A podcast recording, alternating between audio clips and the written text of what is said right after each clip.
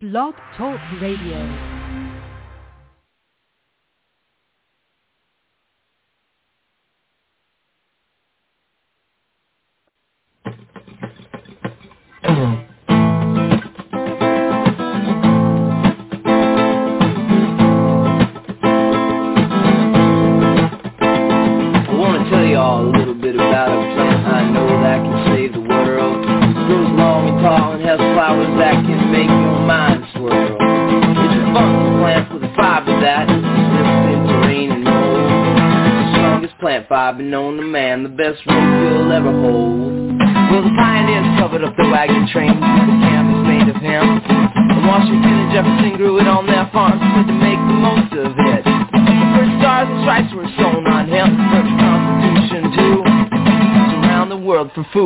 Fiber, oil, medicine, and fuel.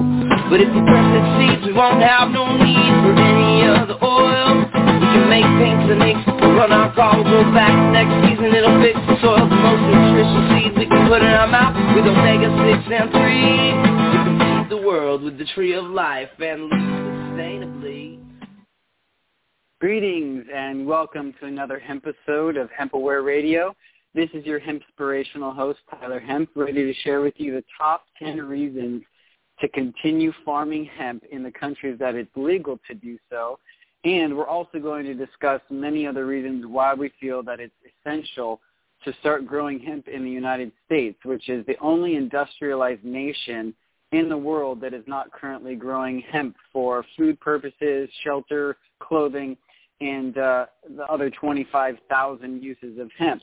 So uh, what's on the agenda for today and this episode is essentially we're bringing on a very special guest, Charles Holmes of Hempco Canada and Conscious Planet, which are two stellar world-class companies out of British Columbia, Canada. And the reason why I've chosen to bring Charles on today is because of his knowledge, his experience, his expertise in the world of hemp farming, hemp nutrition, hemp distribution. And so we're really excited for this episode today to raise the awareness about industrial hemp, about growing hemp, the practices, uh, you know, what it takes to grow hemp. Is it easy? Is it hard? Is it is it something a lot of people can do? Is it good for the economy? Is it bad? What's up with it? So as you may know, HempAware Radio is committed to sharing the most essential information, tools, knowledge, and products that are all made from the cannabis hemp plant. And our vision and purpose is to spread seeds of awareness about these benefits and values and these different uses of hemp so that we can literally experience a paradigm shift on the planet on how we think, how we feel, how we operate from top to bottom in every aspect of our lives. And so if you're committed to spreading the knowledge and the truth about raising the awareness of hemp and uh, you want to help, you know, raise the conversation, uh, there's a quote that my friend shared with me the other day. The conversation leads the nation. So it's what we're talking about, what we're thinking about and sharing with one another that's going to make the difference and create those changes that we want to see in the world. So if you want to raise conversation and, and you know, wear hemp clothing and eat hemp foods, uh, there's something else you can do with the Hemp Aware Verified program and start wearing Hemp Aware stickers and Hemp Aware buttons to let people know that you are aware and that you want to spread this awareness. So with that said, I'd like to first let you know that I'm so honored and privileged to have such an amazing guest on this show today. Charles has committed his life to transforming as many people as possible, and he's committed and dedicated to mastering himself on all levels. And so uh, Charles and his father, Ken, actually discovered hemp seed uh, many years ago, and almost 15 or more years ago. And uh, they discovered that it's literally the most optimal protein and it has the most amazing source of healthy fats, essential fatty acids for human consumption. And so the Holmes family became pioneers in delivering the first hemp seed protein powder to the market and also over the years has developed some of the most amazing products. So now over the last 15 years, Charles has gotten better and better at bringing these magnificent jewels of life from seed to field to product while maintaining the quality, the integrity, and the best thing of all is it's hemp. and uh, hemp is possibly the ultimate food, as we said, for human consumption. So thank you so much for joining us today, Charles. It's an honor and a privilege to have you. And uh, we're going to go into the top 10 reasons to continue uh, growing hemp and why we should con- uh, start growing it in the U.S. So thank you so much for joining us, Charles. Oh, thank you, Tyler. I am honored as well. It's, it's wonderful to be on the journey with you, and, and thank you for the opportunity to share some information, and hopefully it flows out there into more hands and hearts and gets more hemp in the field. Mhm. Mhm. Exactly. So we only have about 25 minutes uh, left to empower our listeners. So we're going to try to get to these questions uh, efficiently as possible and quickly as possible. Uh, and we may have a follow-up show if we need to, but um, no, you're an entrepreneur, and uh, you may not necessarily be putting the seeds into the ground yourself, uh, or maybe you do, but I do know that you have a wide view and a wide knowledge of a lot of the different aspects and the different uh, steps that are required to bring these powerful uh, hemp seeds and hemp nutrition to ultimately millions of people. So, uh, with your knowledge, would you say that hemp farming is actually beneficial to the soil and to the land? We'll start there. That's a really good question. And you know, the bottom line as I see it, when we're when we're growing on mass the way we do with enforcing soil to do things and have one crop in it for a large spread of acreage, it's hard on the soil in general. And we have to spend a lot of time building soil and putting things back in there to help get it back up so it can keep filling those needs. Just like our body, if we put it through a bunch of stress, it needs more nutrients and things to take care of that stress. But hemp mm-hmm. is unusual compared to most plants because it doesn't take so much out and it does put a lot back in at the same time. And uh, that's what's really neat about it. You know, like alfalfa grows really deep roots, so does hemp. So when the plant is harvested, a lot of it goes back onto the field and into the soil to replenish itself.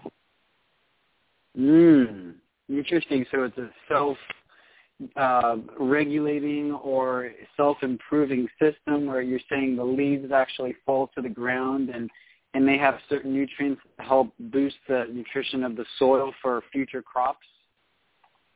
And the roots too. The roots when they grow these deep roots, they of course they don't get pulled up when the plant the seeds are harvested. They stay and they rot, and the bugs and the mm. worms and everything eat at it and make it into new soil, right? Mhm. Very good. Okay. So so hemp farming essentially is beneficial for the land. I mean, we we've seen mono monocropping, like you were saying, where different farmers will farm thousands and thousands of acres of the same plant over and over, and that can tend to destroy or denature the soil and dry it out or kind of uh, destroy the soil over time, which then makes it not very farmable uh, for future crops. But you're saying hemp is different in that the root system goes deeper. Uh, the leaves are, are fixing nitrogen into the soil, and and so it's it's actually setting up a, a breeding ground or a hotbed for other uh, crops, or including another hemp crop. Can, can you actually grow hemp over and over on the same land, or is it something that you would need to rotate? You you would still need to rotate, but in general, you can. It depends on the farming situation, the farmer's inputs back into that soil. You could technically, in my opinion, farm every year in the same place as long as that soil got everything it needed that was taken out the year mm-hmm. before to replenish itself and give back to those plants what they needed to be healthy and and uh, do what they to do mm-hmm. do what they need to do to produce what, what they do, right?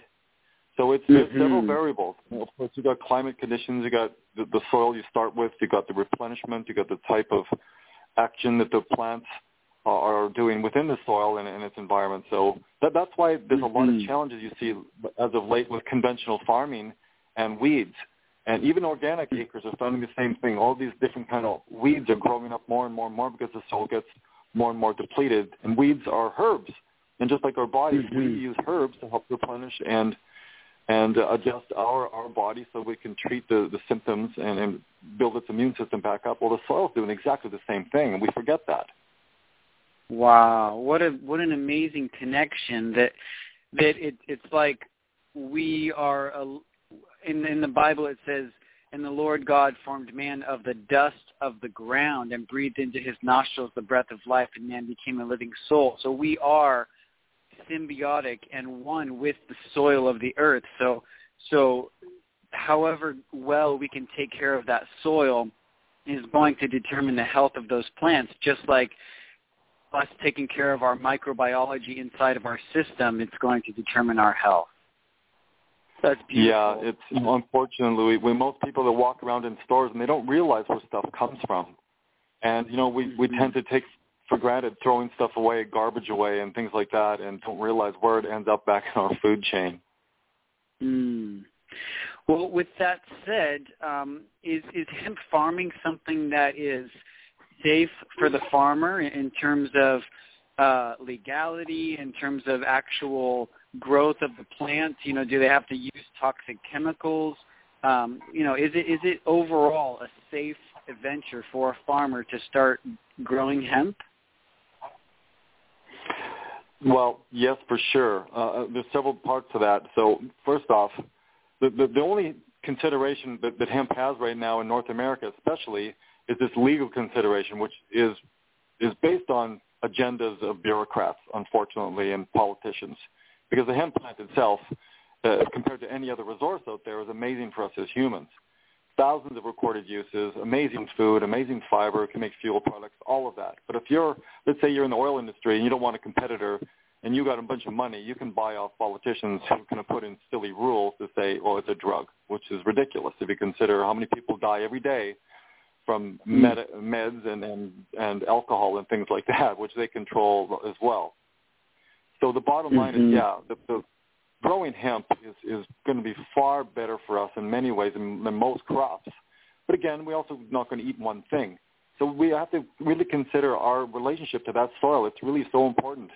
The, but the plant itself for farmers and growing uh, is, is amazing profit potential, amazing food potential, amazing uh, you know sustainability potential for us. Exactly, which brings me to my third question, which is you know, how lucrative is farming uh, hemp for these different farmers? Obviously, not everyone on the planet is going to be a farmer. We all have different purposes and gifts, and there's many different aspects of the whole hemp industry. Yeah. But for people that are into being on the land and, and, and they want to farm, uh, or people that are currently farming all across Canada, all across Europe, all across the United States, as soon as it becomes legal here, how lucrative is it for these farmers compared to other crops? Well, there's two parts to that. First is it's extremely lucrative right now because the demand is extremely high. So we have this a system of supply and demand, and as demand goes higher and supply is less, prices change. So right now, farmers are in a really good position to get involved in the hemp industry. The second is, mm-hmm. You know, we can grow a bunch of things like canola seed, for instance, but it is not healthy for us in a sustainable crop as much as hemp. So in the long term, is it of value to do that?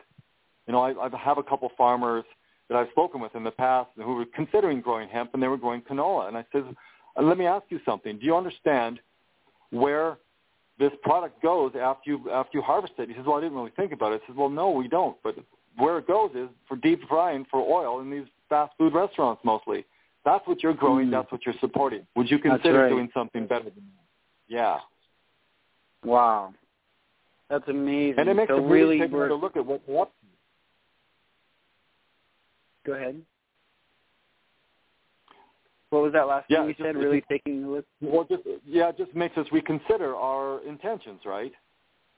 Yes, and really take a, a holistic approach to how we're how we're not only healing our own internal ecosystem, but our, our ecosystem and our environment. And this is a, an amazing, profitable, safe uh, plant that people can start uh, looking into all over the world, especially in countries that it's legal to grow. So, so specifically, I would love to talk about comparing hemp to like growing hemp crop versus growing like cotton or corn or wheat or soy why would a farmer choose, other than what we've already discussed, to grow hemp?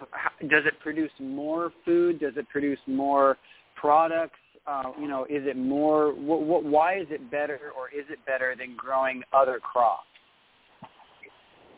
Okay, well, first off, for, for the end result for us from the food perspective, it's unique because it provides so much for us, and it's very nutrient dense. So we don't have to eat as much hemp seed as we would, for instance, something else, and we get what we need for our, our needs, for our body, you know, for Mm-hmm. a deficient state of nutrients. 2nd Mhm. is it can be a dual crop because because the not only can you harvest the seeds, but you can harvest the fiber from the stalks, which can produce thousands of different things from rope and paper and clothes to car parts to anything you can imagine. Because if it's um, uh, it's, it's the longest, most durable fiber on the planet. And when you mix it with other things like resins, you can make stuff that's even stronger than steel. And it's the plant stands there all day long, and it's carbon sequestering, so it actually makes carbon fiber all day long. And carbon fiber, if you look at it, is an expensive thing to purchase, but this hemp plant does it for free all day long. So hmm. that's just two things. So again, if it's growing deep roots, helping replenish soil, doesn't need the typical fertilizers and these other plants do because they get weak, and these, these are strong plants. And they outperform all these other plants in general, uh, as, as far as I can see. And so it has so many other things going for it, uh, and it's rich with its um, ability to provide us as humans things that we require to have a convenient, comfortable life and, and grow with all the things we do. So yeah, Mhm. it's, it's uh, every then- single facet. I don't see any ways that is really hurting us. Right, and and and not only that, but to mention, you know, this whole idea of how much water is required to grow cotton versus hemp. Like, isn't it staggering amounts less that we actually need the the Earth's resources to grow this plant? Correct, yeah, because hemp can grow deep roots. It can take water from many different levels, whereas uh, you know something like cotton, for instance, uh, you know, it's got a different root formation. And Mm. yes, it's it's because of again people have been growing the cotton on on the same land over and over and over again. The plant, the you know, the soil gets really depleted, so they tend to have to add more fertilizers and. The, the plant's immune system, immune system gets weaker and attracts more bugs, just like our, our, our body. If we have a depleted immune system, we start picking up viruses and bacteria very easily, or parasites. The same happens with Mhm. these plants. So now they start spraying them with weed killers and things like this, and to, to help overcome this. So it, it just becomes, you know, uh, a cascading effect in the wrong direction of how to work with our land and our plants and our and stuff to supply us what we need. hmm Wow. So my fifth question is, has it already and will more hemp farming boost the local and global economies? Absolutely, I have no doubt in my mind. Finally, the the you know the people who are, these, these bureaucrats are starting to realize with more pressure from us that their decisions to keep holding us bound to these silly rules of legalization and, and putting in a drug category right beside cocaine and heroin is a little bit insane. Because it can provide so much for us on so many levels. Yeah, Oh, I mean, the, just just going for fiber, for instance.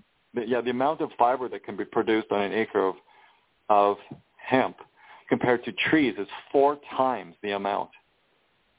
Wow. That's Yeah. amazing. So so with that said, does a farmer have to actually treat the soil differently if he's growing hemp for food product and seed versus if he's growing it for fiber product and rope and twine and fabric? Yeah, good question. Yes, because the hemp seeds, they're when you grow the, the shorter plants for food like we do, the, the taller plants they can grow 15, 16 feet in a season that they grow for fiber, and they usually harvest them mm-hmm. before they're totally ripe and the seeds start to produce, so they get the nice soft Mhm. fiber on the outside of the plant.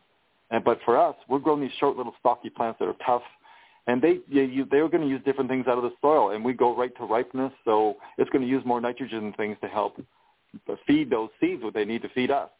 So yeah, when, when we look at a soil after that, yeah, it needs a certain things in a different way. So we have to test the soils and, and be kind to what it needs to, to produce the next crop.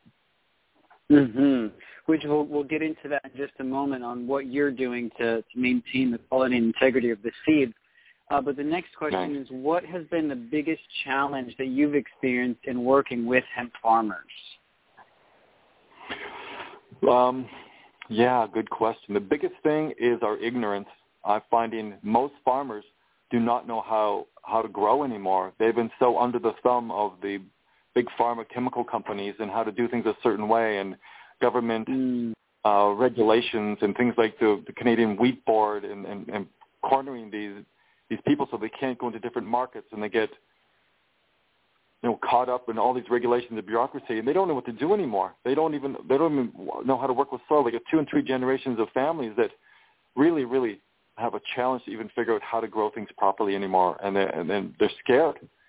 That's the biggest Mm. thing. The second is, yeah, the second is just Fear. re-educating and and breaking those Mhm. boundaries, you know, and trying to get the the youth back into the fields. I mean, most of the farmers are also old. They're they're they're, they're they've got one and two generations of children beneath them that are living in cities now. They're not going out to the farms anymore and growing. And um, then you see these big farming operations starting up where they're buying up these smaller farms over and over and over again, getting Mm. thousands and thousands of acres, growing these these big multinational corporations that they take a lot less consideration on their soil than these guys did for sure. So it's just a well, I have a cycle. feeling.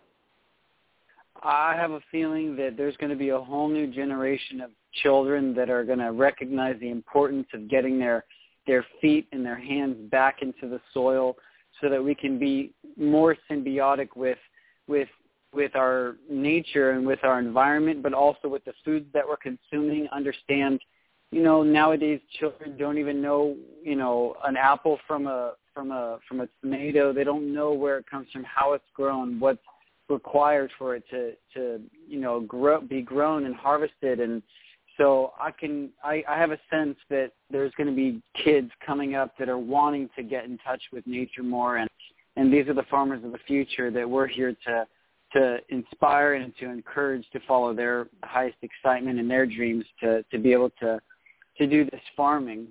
Um, so with that said, what's the best thing about working with hemp farmers? the best thing is that they're they're really encouraged to, to see that there's good money in, in, a, in a crop that's going to be long standing and that there's there's a bright future for for them you know it's it really shows that there's a possibility when they get caught up in just growing wheat and canola and these things over and over again and they start to realize what they're contributing to it's just hopeless but all of a sudden they see the potential now and you're seeing you know the provinces of Alberta and Saskatchewan and Manitoba a whole new flurry of excitement and interest in this new crop and, and, and all the diversification of what's going on. It's, it's very exciting. I just had a conversation with someone from agricultural uh, department in Alberta and the government. And, and, you know, I'm an entrepreneur, so I'm pretty much opposite to how government people think and agents think. But she was really on board. She really was getting it, you know, and she was so excited that Mm. was things happening. And they were doing everything they could to Mm. help help the industry and help farmers and help interested parties from all over the place to get information they needed to make decisions to go forward. So it's it's really really fun Wonderful. to see. Uh, That's great. yeah, get them involved. Well, yeah.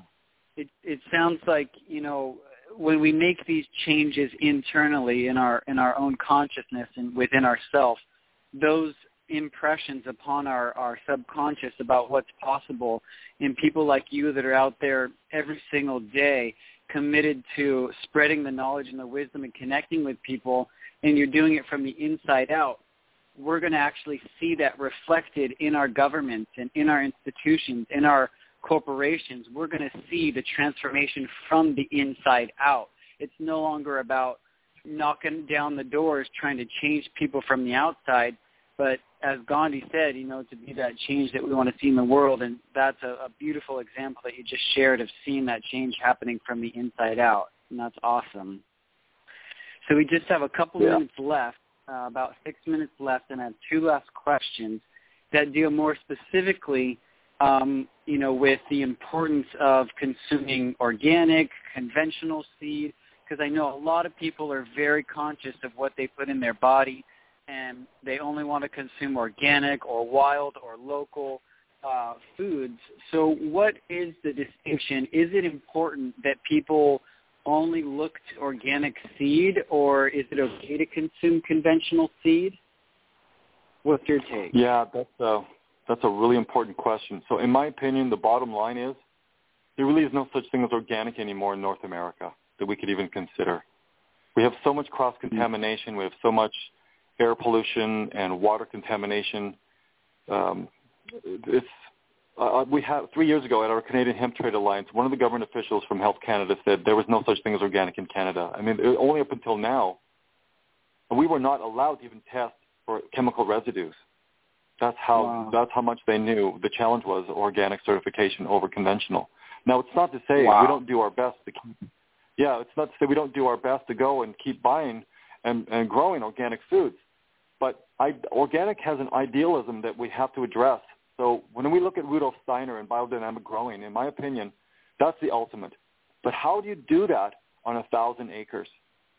A farmer cannot mm. afford to do it. So how, there's mm. something in between we can do, and here's what we discovered, and we call it SAFE, Sustainable Agronomics and Food Essentials, where we take the same premise, where we're putting living things back in the soil and energetic treatments such as enzymes and bacteria and fulvic acids and humic acids, and we can mix those with a small amount of, of these fertilizers like nitrogen and things like that to put it back in the soil with ease and grace and not hurt the soil and actually drive it into the plants much easier, just like we would take supplements in a health food store.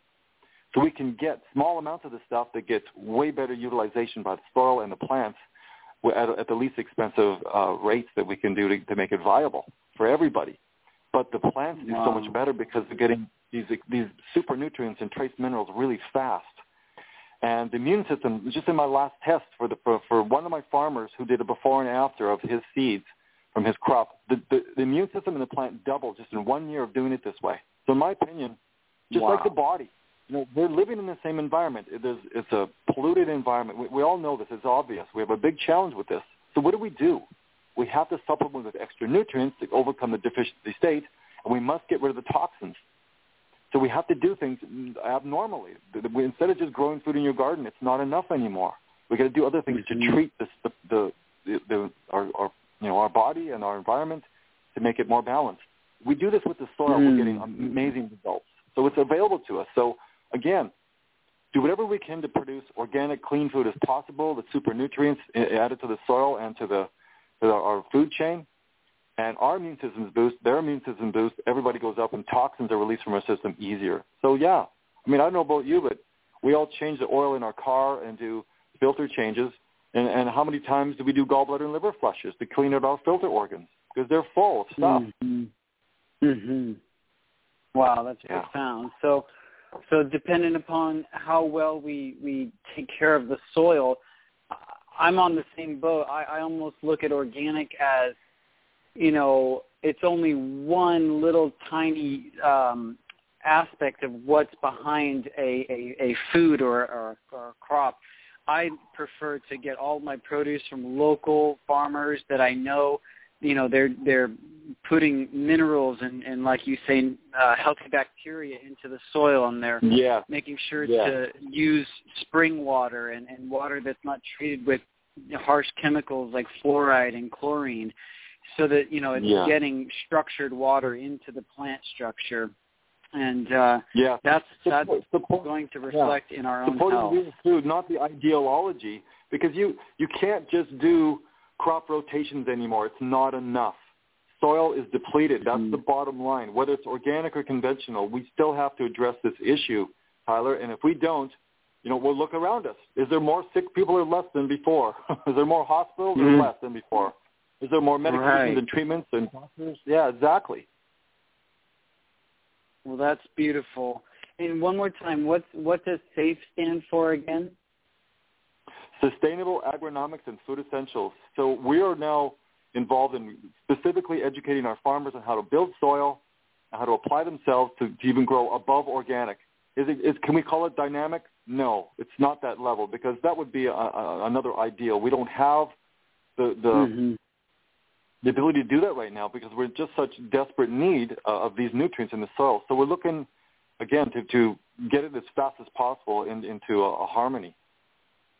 Well, that's beautiful. Thank you so much for being on the show today, Charles. We have about 45 seconds. This is your hemp host, Tyler Hemp, with HempAware Radio. And today you heard special guest Charles Holmes of Hempco Canada and Conscious Planet, two of the most amazing companies in the world. Go to HempAware Radio uh, or hempaware.com to learn more about different aspects of how you can integrate hemp into your lifestyle. And uh, we will have uh, another episode coming up shortly. Uh, thank you so much again, Charles, and uh, we love you all. My pleasure, Tyler. All the best. All right. Bless. Blessings.